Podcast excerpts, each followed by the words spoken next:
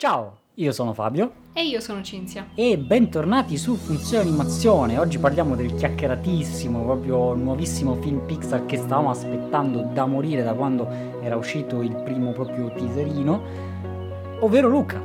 Esatto, il film diretto da Enrico Casarosa, nato a Genova, quindi proprio un film italiano, ambientato in Italia, regista italiano Waio. e fatto da un'azienda americana, ma Sì, esatto. con però- comunque abbastanza autenticità.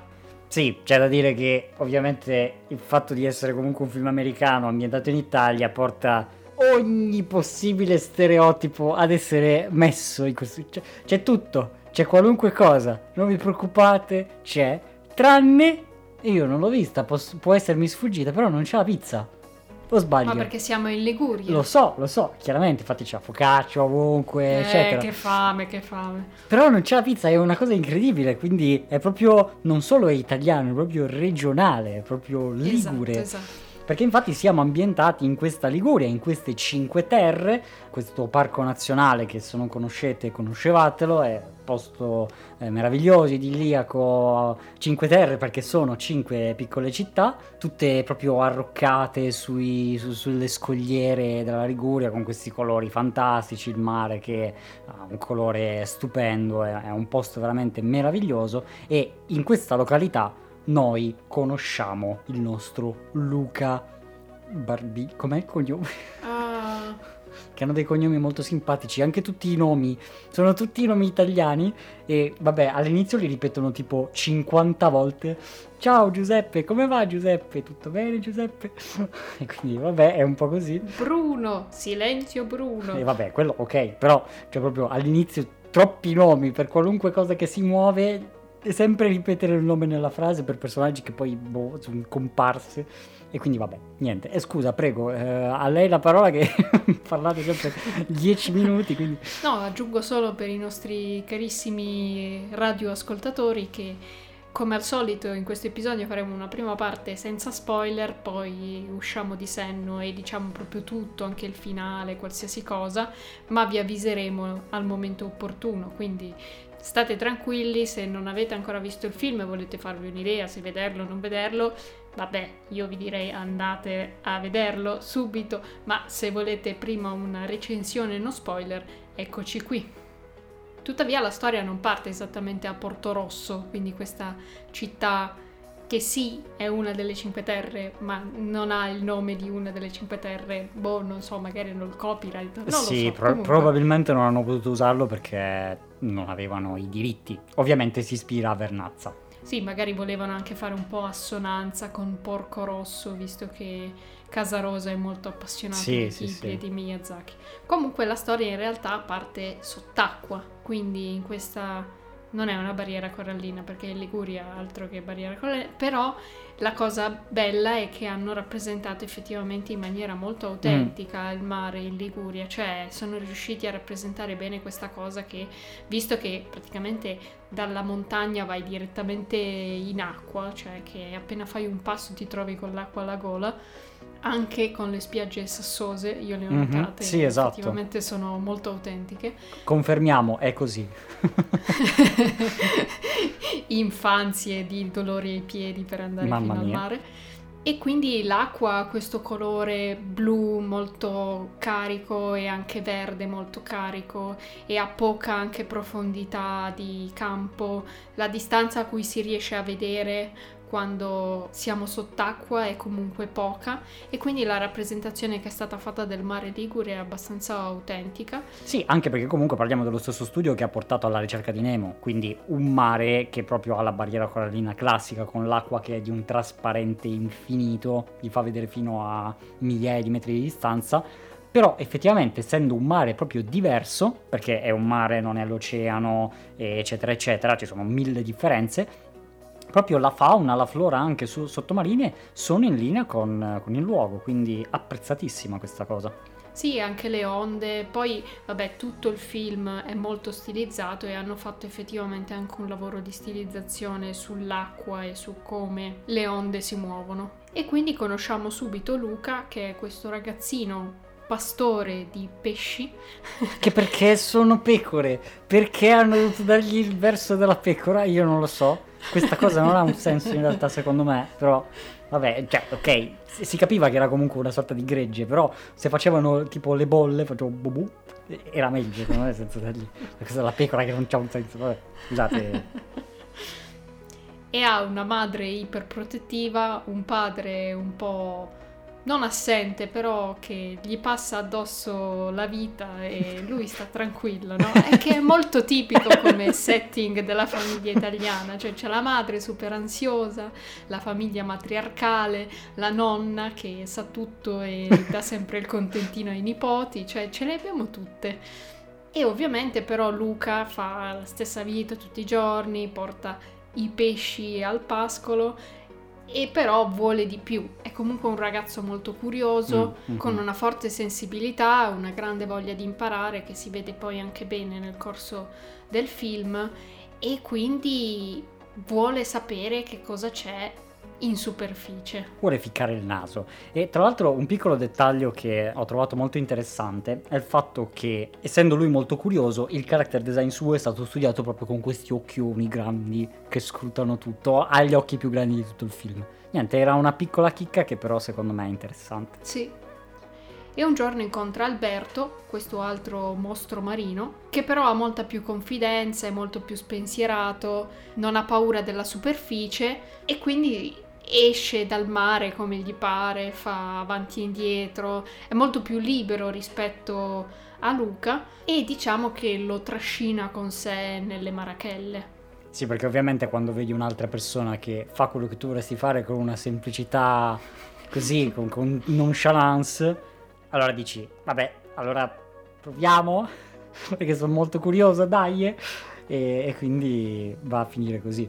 Esce dall'acqua e c'è la prima trasformazione da mostro marino a umano, poi ci sarà più volte ovviamente all'interno del film in entrambi i versi ed è una trasformazione secondo me molto bella, il design dei personaggi è molto interessante anche, molto stilizzato, molto caricaturale e ispirato sì alla natura come ad esempio il fatto che ci sono certi polipi che si possono mimetizzare, quindi cambiano colore. Infatti Luca, Alberto, eccetera, tutti i mostri marini hanno questo effetto, non so, tipo di, di gocce che gli fanno cambiare. Sì, di pigmento quasi. Sì, queste sferette di colore che si espandono sulla pelle e poi ha questo effetto di scagliette che si alzano, eccetera ed è parecchio organico, mi è piaciuto molto come hanno fatto questa cosa della trasformazione. E oltre alla natura si ispira proprio anche un po', diciamo, alla rappresentazioni in antiche mappe nautiche, magari anche rinascimentali, dove venivano rappresentati questi pesci o questi mostri draghi marini, quindi ad esempio la pinna più grande che hanno o la coda che si attorciglia sono feature che vengono un po' presi invece da quella libreria visiva lì, diciamo. Sì, e anche logicamente la trasformazione ha, ha molto senso perché semplicemente con una velocità impressionante talvolta, però eh, è interessante come mutino sempre forma nel momento in cui vengono a contatto con l'acqua, che sia eh, quando si immergono completamente in acqua oppure quando vengono anche solo bagnati dalla pioggia o dal, delle goccioline, cioè c'è proprio quell'area della pelle che reagisce al contatto con l'acqua, facendolo diventare squamoso. Sì, che quindi sarebbe un po' un sistema di mimetizzazione, no? Per quando sì. entrano in acqua, però ovviamente nel contesto di una città ti porta qualche problema, specialmente se la gente ha l'arpione sotto mano quasi sempre esatto, per esatto. prendere i mostri marini. E ci sono i poster di ricercati mostri marini, ricompensa, portateceli vivi o morti, più morti che vivi. Mosaici, statue, tutte esatto, le rappresentazioni tutto, tutto possibili. Così. E tra l'altro questa cosa del fatto che si mimetizzano da umani, diciamo così, anche questo deriva un po' dalla fantasia del regista che eh, nella sua giovinezza, camminando per le strade di questi villaggetti, si è sempre chiesto ma e se ci fossero delle, perso- cioè delle persone che in realtà non sono persone ma che possono mimetizzarsi così alla luce del sole senza, eh, senza che nessuno possa mai pensare che, che invece eh, sono effettivamente dei mostri marini? E quindi anche questo suo guizzo di, di fantasia lo, lo ha aiutato. Perché comunque Enrico Casarosa aveva diretto anche il corto La Luna e questa sua firma distintiva di creare questi ambienti fantastici e astratti, però in un qualche modo legati sempre a qualcosa di reale, no? queste visioni oniriche che sono incredibilmente belle, ci sono anche in questo film e devo dire che sono state utilizzate molto, molto bene per mostrare eh, non solo quella che è la curiosità di Luca, ma anche quella che è la sua immaginazione delle cose, di come si immagina il mondo. Sì, diciamo che tutta l'atmosfera del film è abbastanza calda, vabbè poi a parte la nostalgia portami via, però è tutta abbastanza calda, amichevole e anche con questo spirito bambinesco, ma non in senso negativo, in senso positivo, no? di libertà, Sì, di sì, sì. eh, spensieratezza, proprio esattamente l'atmosfera dell'avventura estiva, delle marachelle, delle scorribande, niente scuole, viva, siamo liberi. Sì, de- dell'estate al mare proprio. Sì, sì, e l'ha portata molto bene comunque nel film. Mhm, sì, assolutamente. E altri spunti che sono stati presi per questo concept eh, del film sono anche i miti e il folklore che ci sono non solo in Italia, ma anche ad esempio in Giappone con i personaggi delle volpi che si trasformano da volpi a umane, oppure le selkie in Irlanda. Comunque Casarosa si è ispirato a tutta una serie di miti che rappresentano animali e persone che possono cambiare da una forma all'altra e anche dei miti e leggende più italiani di tipicamente villaggi comunque di mare, di pescatori. Una era ad esempio quella di Portofino a San Fruttuoso dove c'è la leggenda del drago e dell'abbazia e un'altra era invece la leggenda di Colapesce dove si ha questo ragazzo che adorava così tanto stare in acqua che alla fine si è trasformato diciamo in pesce e comunque osservava anche come tutte queste leggende poi alla fine erano un po' anche dei modi di camuffare la realtà o di dare la propria versione, no? Cioè semplicemente la versione realistica di quest'ultima leggenda potrebbe essere semplicemente che il ragazzo era molto bravo in apnea e per le persone si era trasformato in pesce ed era finito nel mare e basta. Oppure come il fatto che in una determinata zona ci fossero i mostri marini fosse semplicemente un modo per i pescatori di tenere lontani gli altri pescatori dalla zona con i pesci. Esatto. È giusto. E quindi mettendo un po' insieme questi miti, leggende e anche solo voci alla fine e la sua curiosità di sapere un po' una backstory, eh, si è un po' appunto immaginato che cosa succedesse se una comunità di mostri marini si potesse nascondere tra gli umani. Quindi mettendo insieme il setting, appunto la vacanza estiva e questo concept un po' più fantasy, è nata un po' la storia di Luca.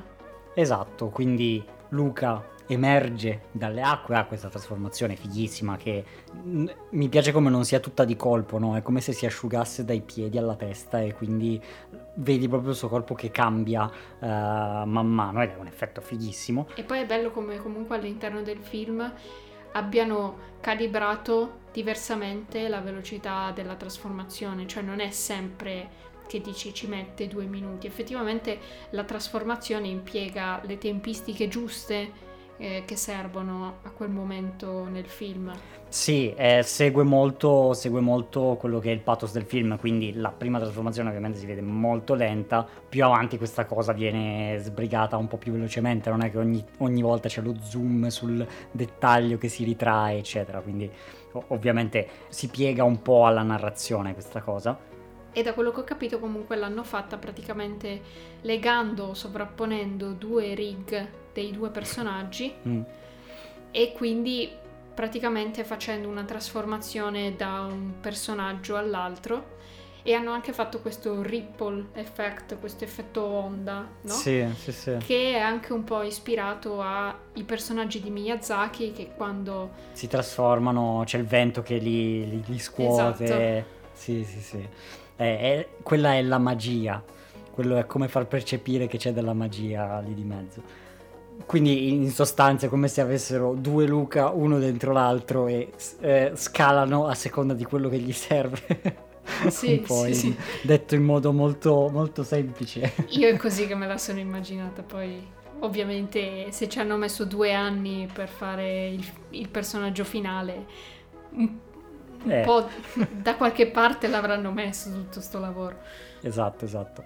E tra l'altro, visto che parliamo di tecnica, è interessante come è stata animata in particolare la bocca. L'animazione in generale è molto cartoony, eh, utilizzano anche la cosa degli elementi che sono extracorporei, eh, quindi tipo quando c'è un movimento veloce c'è la mano che viene ripetuta due o tre volte per creare questo effetto cartoony, questo effetto un po' di animazione 2D che non si sono inventati niente di che, cioè sta roba gira già da, da una vita, però ovviamente dà quel qualcosa in più all'animazione rendendola un po' più tradizionale e meno realistica, diciamo come potrebbe essere il classico film Pixar. E la bocca segue anche questo principio, quindi è praticamente disegnata quasi eh, sopra il personaggio e a seconda anche del punto di vista a cui lo si guarda, eh, magari di profilo, di tre quarti o frontale, la bocca cambia proprio forma ed è molto arrotondata, è una bocca molto cartoony. Sì, mi ha ricordato anche molto Braccio di Ferro. Sì. Utilizzano anche tanto il profilo che di solito non viene tanto utilizzato nell'animazione 3D. E appunto è bello come la bocca abbia sempre gli angoli arrotondati, non abbia mai angoli spigolosi. Sì, a meno che non sia chiusa. E in certi casi hanno anche fatto degli sculpting custom per determinate espressioni. Sì, quindi anche il lavoro su tutta l'espressività è, è veramente interessante. Comunque, appunto, salgono in superficie e innanzitutto c'è l'esplorazione da parte di Luca, un po' del rifugio di Alberto dove ha raccolto tutti gli oggetti umani, una cosa molto alla sirenetta, se vogliamo. Me l'ha ricordato tantissimo proprio all'inizio. Ah, questa sveglia, chissà come funziona. Uh, guarda, una chiave inglese, diamogli un nome buffo. Quindi c'è, c'è- c'è un po' questa cosa. Eh, Lui nel- mentre impara a camminare gli riesce molto bene, devo dire, eh, non ha particolari problemi. E poi arriva Il sogno. la Vespa, il sogno, quello che proprio dici, mamma mia, proprio letteralmente stavolta. Perché Luca vede questo poster della Vespa e quello è un po' il simbolo della libertà, no? Il poter andare dove si vuole, il non avere regole, il non avere un posto fisso, il non avere costrizioni e quindi, quindi devono averla. Devono averla perché il mondo è grande, cioè il mondo non è solo il giardino sotto casa, anzi sott'acqua, dove portare a spasso i pesci e, e finita lì, c'è, c'è tutto un mondo da scoprire, quindi andiamo, dobbiamo costruirla, costruiscono Esperimenti. robe incredibili. Anche un montaggio devo dire che è un po' più libero, non è proprio il classico, cioè ci sono proprio anche robe da YouTube tipo due ore dopo. e quindi eh, è interessante. E poi ad un certo punto decidono di fare un po' il grande passo e arrivano a Porto Rosso. Ed è meravigliosa. Cioè, è- ci vorresti vivere per la vita, è qualcosa di, di incredibile. Eh, a partire dagli Sì, anche edifici. il posto reale. Sì, sì, ovviamente il posto reale non è da meno, diciamo che lo hanno difeso molto molto bene e gli edifici, tutto quello che è l'accrocco mentre della città mentre che sale sulla collina, cioè è veramente restituisce veramente la sensazione che si prova a camminare per quei vicoli con eh, i balconi che escono dalle case, che magari vanno contro altre case e le arcate che passi sotto a un'abitazione, scale ovunque, sali, scendi, queste stradine strette dove però passano bici, motorini e ovviamente poi c'è il bar e, e lì partono così cliché proprio come se non ci fosse un domani, il guagliò, eh, gest- gesticolazioni, il caffè, l'anguria, la focaccia, nomi italiani da tutte le parti, la grafica che è solo in italiano, bellissima, incredibile, che tra l'altro fa anche eh, l'occhiolino a determinate pubblicità importanti che sono state fatte in Italia, tipo quella degli pneumatici, eccetera. Poster di film italiani, vacanze romane, tutto, proprio si, si respira l'Italia, mamma mia, quell'anguria, la voglio, la voglio ora. Aspettate che vado e torno. Sì, la cosa bella è anche che è ambientato negli anni 50-60 e quindi è ancora più autentico il posto perché non è che ci sono le ondate di turisti, no? è vero. Invece ci sono proprio le vecchine che stanno sedute sulla panchina in piazza a spettegolare, i ragazzini che giocano a palla. Quando c'è il cartello grande dove c'è scritto che non si può giocare a palla in puro stile italiano. perché sono ragazzi. E io l'ho trovato molto bello anche proprio come atmosfera del paese, del villaggio. Sì, è bellissimo. Anche come colori, come palette cromatica, questi rossi, tutto molto caldo, con questa luce sempre incredibile. Tra l'altro, eh, piccola annotazione, la fotografia è veramente, veramente fantastica.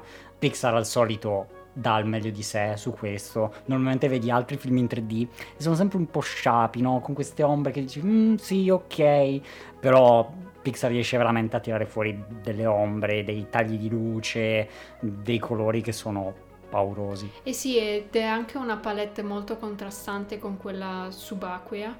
Sì, perché qui tantissimo. abbiamo una palette molto calda, appunto per invogliare ancora di più i ragazzi a voler stare lì, ed è in contrasto invece con quella subacquea che invece è molto più sui blu, i viola, i verdi, quindi anche molto più fredda.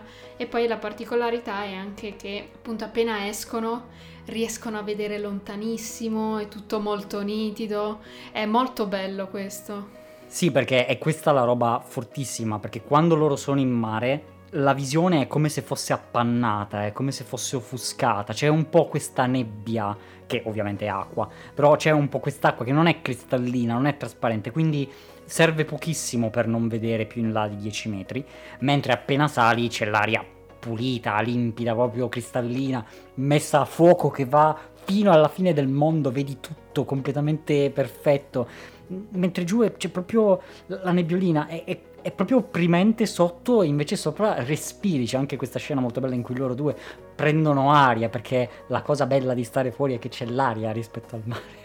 Poi anche lì dubbi eh, incredibili su ma quindi loro respirano aria, acqua, come funziona? Però beh, ovviamente sono logiche che vanno bene così, hanno la trasformazione per un motivo. Sì, ed è anche bellissimo secondo me proprio come arrivano nella città, perché è quasi come se la piazza si aprisse davanti a loro, no? Perché appunto anche questi paesotti hanno questa caratteristica di avere tutte le case attorno alla piazza che dà direttamente sul porto praticamente, perché sono sì. molto portuali come paesi. E sono anche molto stretti perché subito dopo appunto diventa poi troppo alto per poter costruire. E quindi è quasi come fosse un anfiteatro questa città. Sì, infatti c'era anche questo discorso particolare di come loro abbiano trattato la città un po' come un teatro, quindi eh, la piazza piuttosto che essere quadrata è trapezoidale in modo che sembri quasi una quinta di un teatro, no? E quindi di avere questa apertura appena arrivi al porto. E sì, una delle cose che mi è piaciuta di più in tutto ciò sono appunto le citazioni ai film molti neorealisti e tra quelli che principalmente Casarosa cita come le sue fonti di ispirazione per la cultura e che ha fatto vedere a tutti e alla Pixar ci sono primo su tutti i soliti ignoti grazie Casarosa applauso grazie. solo applauso che è un film oltre ad essere molto divertente è fighissimo. Se non l'avete ancora visto nel 2021, cosa state aspettando? Tacci vostra, come vi risponderebbe Enrico Casarosa. E poi tra gli altri film ci sono appunto Ladri di biciclette, La strada di Fellini, La terra trema, Divorzio all'italiana, quindi anche proprio i film di quel periodo lì in cui è ambientato Luca e ci sono in giro tutti i poster anche appunto come dicevi tu di vacanze romane sì, sì, sì. e c'è anche un piccolo cameo all'interno del film dei soliti ignoti ma dove scusa? Secondo me è quel pezzo di film che vedono nella tv ah è vero ecco ecco è vero perché si vede una tv in bianco e nero ad un certo punto e mi chiedevo effettivamente cosa potesse essere. Ok presa. Tra l'altro altra citazione che non so se è volontaria o meno siamo sempre in Disney quindi perché no? Quando loro escono dall'acqua per la prima volta per non farsi vedere fanno la cosa di Capitano Jack Sparrow al contrario, quindi piuttosto che scendere sott'acqua con la barca, escono fuori dall'acqua sotto una barca capovolta, quindi è boh. Io ci ho visto quel collegamento lì, però potrebbe anche non essere. Ma io ci ho visto anche un piccolo easter egg di Nemo, perché è uno dei pesci del pascolo di Luca che ha una pinna un po' atrofica. Altri easter egg classicissimi di Pixar, onestamente io non li ho notati. Se voi li avete visti, scriveteceli nei commenti perché proprio quelli tipici tipo il camioncino Sì. del Pizza Planet che esce dalle tasche di qualcuno, io non l'ho visto onestamente. No, infatti non è nemmeno negli anni per esserci il camioncino del Pizza Planet che farebbe molto strano anche in Italia. Quindi Giusto. che poi in realtà te li nascondono in un modo pazzesco, cioè ci sono delle robe che sono proprio impossibili da vedere, di quasi guardare frame per frame. Però magari c'è perché Pixar ha questa cosa di mettere una citazione sempre di un film precedente e di un film futuro all'interno dei suoi film, quindi vedremo se, se qualcuno li troverà. Nel secondo, terzo o quarto rewatch Esatto. controlleremo meglio. E una volta arrivati in città facciamo la conoscenza, diciamo, degli altri tre personaggi della storia praticamente. Quindi abbiamo ovviamente il cattivo, Ercole Visconti, cioè proprio quei nomi si sono dati alla pazza gioia, cioè proprio non, non si sono regolati minimamente ne- nel modo più assoluto. Che vabbè, è un po' il solito bullo belloccio che, che va in giro perché tutto è suo, ha vinto tutto, quindi gne gne gne. E boh, cioè, in realtà è una roba di una varietà impressionante. E poi invece abbiamo Giulia, o Giulietta, come am- amabilmente chiamata dal padre, che il padre è chiaramente quello della luna, è proprio lui, cioè con, questi, con queste sopracciglia che coprono gli occhi e ogni tanto li alza e si vedono questi occhini, questi occhietti piccoli, carinissimi. Ed è però questo, questo armadio Omaccione. asseiante, cioè proprio incredibile. E ha come figlia appunto questa, questa Giulia che va a trovare il, il padre in estate quando non c'è la scuola e lì partecipa alla gara della Porto Rosso Cup, che è una gara di triathlon per nuoto, bicicletta e abbuffata di pasta, che Perché infatti lo sponsor è quello della pasta, quindi ha molto senso che ci sia la buffata di pasta nel triathlon. Esatto, ha perfettamente logiche tra l'altro, con delle trenette al pesto, che mamma mia! proprio- Ma poi sono proprio quelle autentiche, perché Sì, ci sì, sono sì, anche i fagiolini e le patate, E certo, capito? certo, come potresti non... non- eh? Cioè, vabbè, vabbè, di cosa stiamo Che parlando? fame. Ma poi anche la focaccia viene No, lanciata vabbè. in testa a certi personaggi. Capito Io- lo spreco di focaccia che c'è in questo film? Lo, lo vogliamo denunciare questo, questo ragazzo, per favore, anche se non esiste? È un crimine, ma scusa.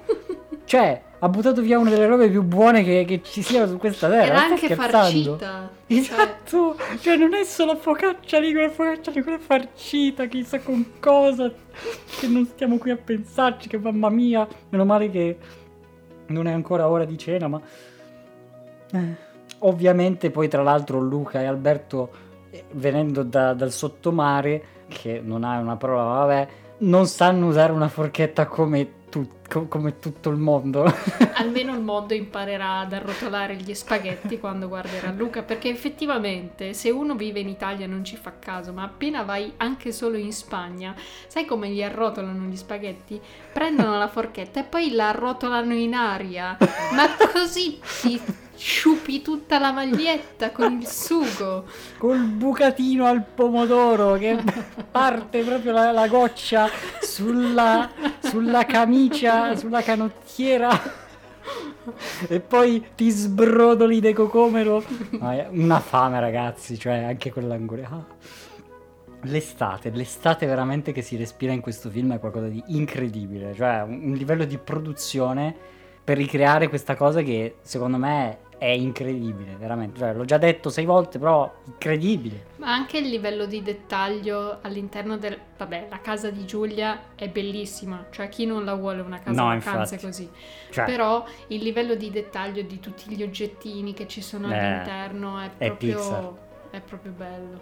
è Pixar, quindi avendo a disposizione un budget infinito, eh, possono modellare qualunque oggetto nel minimo dettaglio, a differenza magari eh, di altri film diciamo un po' con meno budget che quindi devono abbozzare ogni tanto qualcosa e quindi c'è un'inquadratura dove vedi degli oggetti che sì sono un po' dei poligoni eh, eh, mentre qui tutto texturizzato, modelli, animazioni, tutto incredibile, vado, cioè di cosa stiamo parlando? Cioè anche solo tutte le vespe che ci sono, da, dalla più lucente alla più sgangherata, alla più costruita, coi pezzi proprio che, che trovano in giro cioè proprio tutto avvitato giusto con le corde che tengono gli elastici la ruggine ma mamma mia cioè proprio è Pixar ragazzi non ci dobbiamo stare a girare attorno è Pixar con un tocco più caricaturale e... Esatto, esatto. Per quanto riguarda i personaggi, ma anche in realtà gli edifici, cioè comunque gli edifici hanno un po' tutto questo abbozzato, questo, questo stortino che comunque è tipico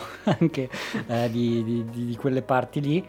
E che però vi ricordiamo come al solito che essendo il 3D fatto a computer, il computer sa fare le cose geometricamente, non storte, non è nella natura dei computer fare le cose abbozzate, un po' stortine, no, il computer ti fa il cubo, giusto, perfetto, preciso al micron, però non, guarda, non mi chiedere di fare, di tirare giù un, di un punto perché non, non, se ne parla. E quindi eh, mettersi lì e fare, ok, allora prendi, storci, riga, graffia, spacca, spezza, tira, molla, finché non viene una roba assurda. Tra l'altro, visto che stavamo parlando dei personaggi, il cast, vabbè, dei bambini è tutto americano. Sì, ovviamente è stato tutto realizzato con eh, il labiale inglese. Però ci sono effettivamente tre italiani nel cast americano delle voci. Uno è l'attore che ha doppiato Ercole Visconti, che si chiama Saverio Raimondo.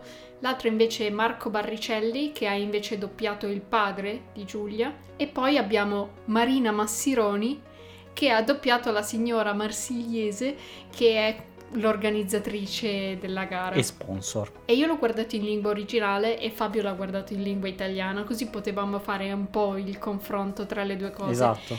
E c'è veramente tanto italiano nella versione americana, eh? Cioè tutti gli epiteti Santa Mozzarella, Gorgonzola, Pecorino è tutto in italiano, tutte le volte più o meno tutti gli insulti, stupido, idiota, eccetera, sono tutti in italiano.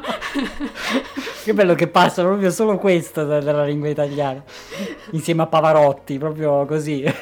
e poi però c'è anche appunto questo Ercole che si tira fuori parecchio italiano, o anche quando parlano tra di loro Ercole e Giulia tirano fuori parecchio italiano. Non so, penso che ci sia una percentuale di italiano più alta rispetto a, che ne so, una percentuale di qualche altra lingua se il film è ambientato in quel setting lì. Io l'ho trovato molto autentico da questo punto di vista. Sì, è interessante. A me personalmente avrebbe dato molto fastidio sentire una storia italiana doppiata in inglese però con delle parole comunque dentro italiane però ancora storpiate con il, l'accento un po' inglese che comunque anche se sei italiano e doppi un film in inglese però è difficile fare quel cambio repentino di accento dall'inglese all'italiano, quindi... No, no, quello è fatto bene. Ah, Più okay. che altro sono Luca, Alberto e Giulia, che visto che vengono eh... doppiati da attori comunque americani, c'è un po' l'accento eh. americano nelle cose italiane. It's pasta! che comunque l'hanno fatto abbastanza bene, però si sente eh. un po'. E quindi io ho preferito guardarlo in italiano anche perché era interessante avere questo scambio e, e guardato in italiano è un film in italiano più che altro suonano strane le cose eh, tipiche, cioè che una persona dica Santa Mozzarella fa un po' strano. sì, io ho mai sentito, cioè. Non è proprio un epiteto classico, ecco. E quindi eh, fa un po' strano per quelle parti lì e poi come ho detto all'inizio dicono tipo ma nomi su nomi su nomi, Giuseppe, Riccardo, Carlo, ma ogni, ogni 5 secondi, ma di numero... Eh, ci sarà un nome buttato in una frase, anche ripetuto magari tre secondi dopo. Quindi, boh, all'inizio, per fortuna è solo una roba dell'inizio, poi questa roba va via. C'è anche il gatto che si chiama Machiavelli. Ma sì, eh, quei nomi, cioè allora, Luca Paguro, Alberto Scorfano, è già qui, Giulia Marcovaldo, eh, con Massimo il padre, Ercole Visconti, Daniela Paguro, Lorenzo Paguro, eh, Ciccio e Guido, che sono i due lacchè di Ercole, nonna Paguro che non c'ha manco lui, e Machiavelli per il gatto. E poi... Eh, E l'italianità, oltre alle voci, viene portata anche dalla musica. sì, Ma- c'è Bennato. Cioè, Tante citazioni, ma belle. il gatto e la volpe che ci hanno lasciato fuori la parte del... No, de- dell'imbrogliare, de- eccetera. Hanno tagliato il pezzo giusto che poteva andare bene con quella scena lì e a posto. Ma sì, poi ci sono Mina, Gianni Morandi, cioè tutte Sì, le sì, canzoni tutto, tipiche italiane ci Eh, sono. E io ho detto Bennato perché Bennato sempre Eh, nel cuore. sì. E in generale tutta la colonna sonora che è stata composta da Dan Romer mi è piaciuta, è abbastanza diversa, non ha quei grandi momenti orchestrali, però nel complesso ci sono dei momenti belli e anche il tema di Luca che viene fischiettato all'inizio è parecchio carino. Dà molto un po' anche l'impressione di immaginazione, di spensieratezza. Sì, io non l'ho, non l'ho notata troppo come colonna sonora, eh, diciamo che non mi è rimasto in testa niente, quindi non lo so, la butto lì. Benissimo, quindi noi vi abbiamo detto un mare di roba praticamente su tutta la produzione del Un film, cosa che comunque non è, non è spoiler. Cosa? Un Mediterraneo, Cosa vuol dire? eh, un mare di roba. Iscrivetevi! Benissimo. Però noi in questo punto passiamo a quella che è la parte spoiler del film. Quindi, se non si fosse capito, andate a vedere il film perché di sicuro dal punto di vista visivo merita la visione anche solo per quello. E poi tornate qui carichi di, di- di emozione, di eh, gioia o rabbia, vedete voi. Voglia di conversare. Esatto, esatto, perché noi partiamo con la parte spoiler qui. Partirei con questa parte spoiler con eh, un po' questo, questo tema del fatto della conoscenza scientifica di Giulia che, che passa così a, a Luca che essendo curioso, no? eh, gli interessa vedere eh, il fatto che noi siamo su un grande roccione tondo che gira attorno a un grande fuoco tondo che gira intorno a, a- a un grande disco tondo, no? Bellissima tra l'altro la scena in cui loro due eh, salgono sui tetti di Porto Rosso e con Sì. questa luna, questi colori, cioè di cosa stiamo parlando? Nemmeno Coco, veramente. Cioè, quell'atmosfera lì è imbattibile. Con anche quegli archetti alti tipici proprio tra le case, giusto per tenerle in piedi e non fare... ci, ci tiriamo un paio di mattoni qua che se no no- non finisce bene. E una volta arrivati in cima, poi ovviamente la fantasia prende il via, prende il là, e c'è uno di questi sogni onirici di, di Luca in cui cammina sugli anelli di Saturno, eh, eccetera, che sono un po', secondo me, la parte più, più caratteristica e interessante del film, perché ci senti proprio il respiro di, di Casarosa, questo è proprio il suo, secondo me, il crearti un po' queste visioni oniriche, come anche il cielo di acciughe con l'acciugona grande che è, il che è la luna, eh, che la tocca e ha quell'effetto anche lì di ripple, di onda attorno. Insomma, cioè poi quella scena proprio da pelle d'oca. Sì, che è ancora più illustrato rispetto a tutto il resto del film. Sì, sì, sì, esatto. E Quindi eh, quello è, è proprio secondo me quello che gli piace fare. È bello che lo abbia inserito all'interno del film, un po' come la sua firma. E speriamo in futuro in realtà che questa cosa prenda molto più peso. Perché l'immaginazione in questo caso ha preso tante forme diverse. Avrei forse preferito una linea un po' più comune parlando di estetica. Perché si va veramente dal. Cioè, da- dalla vespa che vola nei campi di grano al camminare su questa sabbia di, di Saturno, eccetera. Quindi, per carità, sono tutti belli, però sono un po' pazzi perché non sono legati da, da un filo comune. Quindi sarebbe bello vedere un intero film fatto un po' in questo stile fantasioso, un po' una roba alla Soul, secondo me. Cioè, nel senso, più, più Inside Out che Soul. Mm. Però diciamo che, vabbè, il concetto è quello, qualcosa di un po' più astratto, eh, che non eh, qualcosa così di terreno. non sapere come dire. Sì, a me è piaciuta molto anche la curiosità intellettuale di Luca, cioè il Sì, voler sì, imparare. È un aspetto che ho apprezzato molto all'interno del film e mi piace anche, non so, forse è una mia interpretazione, ma il fatto che Alberto sia un po' più del paese, no? Si, è, è Sì. più abbronzato, no? Si vede Mhm. che vive lì. Invece Luca è più pallidino, ha un altro anche atteggiamento, vuole andare, vuole fare.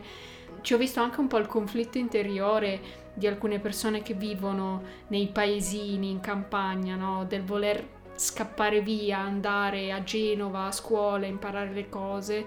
E invece Alberto che vuole rimanere lì, no? Nel paese. Cioè, che cosa, che cosa vuoi cercare più in là del paese? C'è tutto già qui. Sì, dove, dove stai bene, dove hai la tua vita, eccetera. E sono chiaramente due visioni eh, molto diverse ed è bello come si scontrano anche, perché Alberto ha anche un po' proprio la diffidenza di vedere Giulia che gli sta portando via Luca, in un certo senso.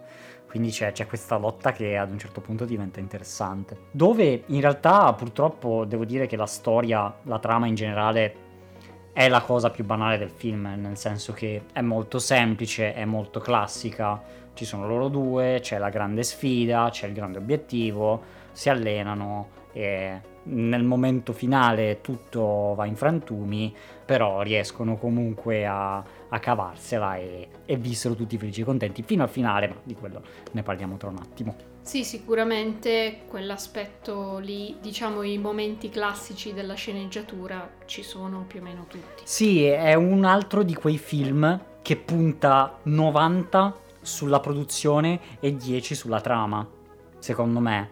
Non è che i personaggi siano scritti male, né la sceneggiatura non va bene, però è molto safe, è molto sicura, non, non hanno osato in particolar modo Sì, da qualche sì. parte. Sì, sì, la sceneggiatura è safe. Secondo me è interessante il concept e come sono stati scritti i personaggi in sé. Sì, sì, sì. Poi che si basino su, diciamo, una struttura molto classica e anche in un certo modo prevedibile, quello sì, però ho trovato che i personaggi sono in sé molto interessanti. È diciamo un po' una trama che si regge più sul personaggio che effettivamente sui fatti che avvengono. Sì, perché infatti lasciano un po' il tempo che trovano comunque. Non succede granché al di là della corsa finale, cioè dialogano molto, parlano molto, quindi ci sono poche azioni concrete che cambiano veramente le cose. C'è più un'evoluzione dei personaggi in termini di atteggiamento e di desideri più che effettivamente fatti. Ah, e una cosa che secondo me funziona anche abbastanza bene è effettivamente il fatto che Luca e Alberto non appartengono al mondo degli umani e quindi man mano lo scoprono, che credo che possa anche essere interessante dal punto di vista di uno straniero, una persona che non sia italiana, appunto nello scoprire diversi elementi di questa cultura, di questo setting. Sì, infatti c'è proprio un po' il tema della scoperta, è, è quello che lo rende un po' un film eh, da turisti, cioè è il film che faresti se tu vai lì una settimana e, e vedi il posto, tiri fuori quel film lì. Se il film lo facesse qualcuno che ci vive lì, viene fuori una roba completamente diversa, chiaramente. È, è proprio, è quasi un film cartolina, non so come dire, Eh, nel senso, perché ovviamente è tutto bello, è tutto incredibile, è tutto fantastico, cioè, boh, è il posto della vita. Sì, sì, sì. Cioè, infatti, un po' l'unica cosa negativa è questo Ercole. Ma è veramente l'unica roba negativa. Cioè, nel senso, Sì, anche un po' la diffidenza degli abitanti comunque nei confronti dei mostri marini. sì, esatto, stavo giusto per dire anche questo- questa diffidenza verso, eh, verso i mostri. Che però poi anche quella se ne va e quindi è proprio tutto fighissimo. Cioè, proprio. Cosa fai? Stai qua, che- dove lo trovi l'altro posto così? Tutti felici che non è vero mai. eh. Ah no, non è vero, perché effettivamente ci sono le persone che vanno forte in barca, quindi c'è il tipo che le insulta, giusto, giusto. Vabbè, sì, poi hanno anche problemi di soldi, voglio dire, non è tutto facile. Sì, sì, certo, certo. E tra l'altro, quanto è bello il personaggio del padre di Giulia. Che tra l'altro è anche interessante che non abbia un braccio, cioè non è una cosa Sì, che sì, no, è, si è vede interessante. tipicamente nei film. Eh, e poi ha questa personalità che sembra molto burbero e molto Sì. aggressivo, cioè non aggressivo, però Eh, perché, perché severo, fisicamente no? lo vedi e dici, te, ti chiami te spiezzo, cioè proprio... Però in realtà ha questo animo molto gentile e anche che si prende anche cura. Ad esempio Sì, quando sì, sì, certo. Alberto sparisce è il primo che va fuori a cercarlo, cioè è molto cioè non ci pensa due volte, certo, certo. È, è il gigante gentile, è chiaramente il gigante gentile. E questa storia è anche molto personale al regista perché si è effettivamente ispirato a questa sua amicizia d'infanzia con questo Alberto, c'è un vero Alberto, Sì. e del fatto che quando andava appunto in vacanza in Riviera eh, si incontrava, Alberto era molto più confidente, molto più combina guai, lui invece era molto più timido e quindi il messaggio o comunque il tema che Casarosa voleva mettere nel film è appunto un'ode, un po' una lettera di ringraziamento a queste amicizie che ti fanno un po' uscire dalla tua zona di comfort, ti ispirano a crescere, a cambiare, a evolverti e che ci aiuta anche un po' a trovare noi stessi. Sì, tra l'altro anche loro si chiamavano gli sfigati, esattamente come nel film, perché erano comunque ragazzi un po' nerd, un po' asociali e quindi si si sono dati questo soprannome apposta giusto per prendersi un po' in giro e alla fine è finito anche nel film. E infatti anche l'essere mostri marini è un po' una metafora del non sentirsi a proprio agio nella propria pelle. Sì, sì, il non sentirsi a casa. Sì, nel sentirsi estranei comunque. Esatto. E il tema del film raggiunge il suo culmine proprio nel, nel finale, che devo dire è una delle parti più, più belle del film, in cui c'è questo addio di, di Luca che decide di, di seguire Giulia verso, verso la città, uscendo quindi completamente da, da lui che era il più chiuso, no? Lui era proprio solo lì nel giardino di casa, eh, mentre invece Alberto, che era un po' più libero, però quello che ha gli, gli va bene, e loro due si, si separano.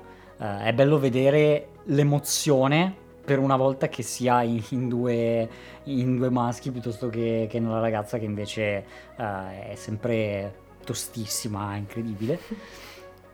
E quindi è bello vedere come loro due poi si, si danno l'addio e c'è Luca che parte con questo treno verso, verso Genova. E tra l'altro treno che eh, qui ovviamente lo dobbiamo dire è effettivamente il mezzo di trasporto ideale per spostarsi fra eh, le, le Cinque Terre. Sì, sì, in macchina è un inferno. Esatto, perché stradine, piccole robe eh, che non si può fare, invece il treno è molto comodo ed è stato bellissimo vedere il, il regista Enrico Casarosa che per eh, promuovere il film è tornato a casa proprio eh, a Genova e ha inaugurato un po' questo treno che eh, passerà tra Cinque Terre proprio con la grafica di Luca eccetera, è stato molto bello. Sì, la prima l'hanno fatta all'Acquario di Genova e trovo che sia stato molto bello. Speriamo che poi più in là lo riportino anche nei cinema, perché per ora è solo su Disney Plus, quindi Sì, speriamo che un po' con l'ondata italiana si riesca a vederlo su uno schermo grande, grandissimo. Sì, sì, speriamo perché ovviamente nemmeno a dirlo su uno schermo grande renderebbe 10 volte di più che non sul televisore di casa. Esatto. Questo piccolo spot vi è stato offerto da Trinità. è perché abbiamo agganci noi, quindi ci ha fatto molto piacere dirvelo. Tra l'altro il nostro babbo si chiama Alberto, che salutiamo. Esatto, è stato Ciao, abbastanza babbo. strano. Ciao. Benissimo, quindi ne abbiamo parlato per una vita infinita, anche perché dal livello della produzione c'era da dire di tutto e di più. Io non so, adesso esco e vado a comprarmi dell'anguria perché proprio ne sento il bisogno. Eh, io appena arrivo in Italia mi faccio una scorpacciata di pesto. Esatto, c'è quei bambini sui balconi con l'effetto. Oh, mamma mia. Incredibile. Benissimo, quindi Fateci sapere che cosa ne pensate nei commenti.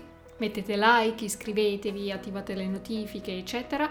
Ci fa tanto tanto piacere perché così il canale riesce ad andare un po' meglio secondo il magico algoritmo di YouTube. Potete andare anche sul nostro sito www.funzionanimazione.it, è fatto in casa, è in Italia, è tutto originale. certo, ovvio, tutto made in Italy. Condividete questa puntata con l'amico d'infanzia che non sentite da una vita. Vi- L'amico dell'estate, quello che vi dite, ah ma poi sentiamoci. eh." Proprio come dei Jackal, uguale. e noi ci sentiremo nel prossimo episodio, sempre qui, sempre su Funzione Animazione. Ciao a tutti. Ciao, ciao, ciao. Silenzio Bruno. Comunque te lo dico, il prossimo passo entriamo in radio eh, con questo ritmo, perché qui stiamo salendo di livello. Eh. Tra l'altro posso dirlo Lo dica, che lo il dica. modo in cui se ne va con il treno è troppo da Don Camillo, cioè è proprio Madò, tipico. è vero. Tantissimo, cavolo, È è, vero. bellissimo come se ne va attaccato al treno ma ancora Sì. in piedi sullo scalino. Guardando verso, Sì. verso il tramonto, eccetera. Però, porca miseria, sotto fine non mi dovevano scrivere the end tra parentesi. Quella è una roba di tipografia che non gli perdonerò mai. Seguite Josh Holtzclaw, che lo so è impronunciabile, però cerchiamo di lasciarvelo nel- in descrizione come link, per tutta la grafica di tutti i film Pixar, che fa sempre delle robe fighissime, proprio se vi piace la grafica dei film, seguite lui, che lui è proprio top. Piccolo angolo del grafico. Chiuso. Ah. Dai, vado a comprare l'anguria. Ciao. Andiamo.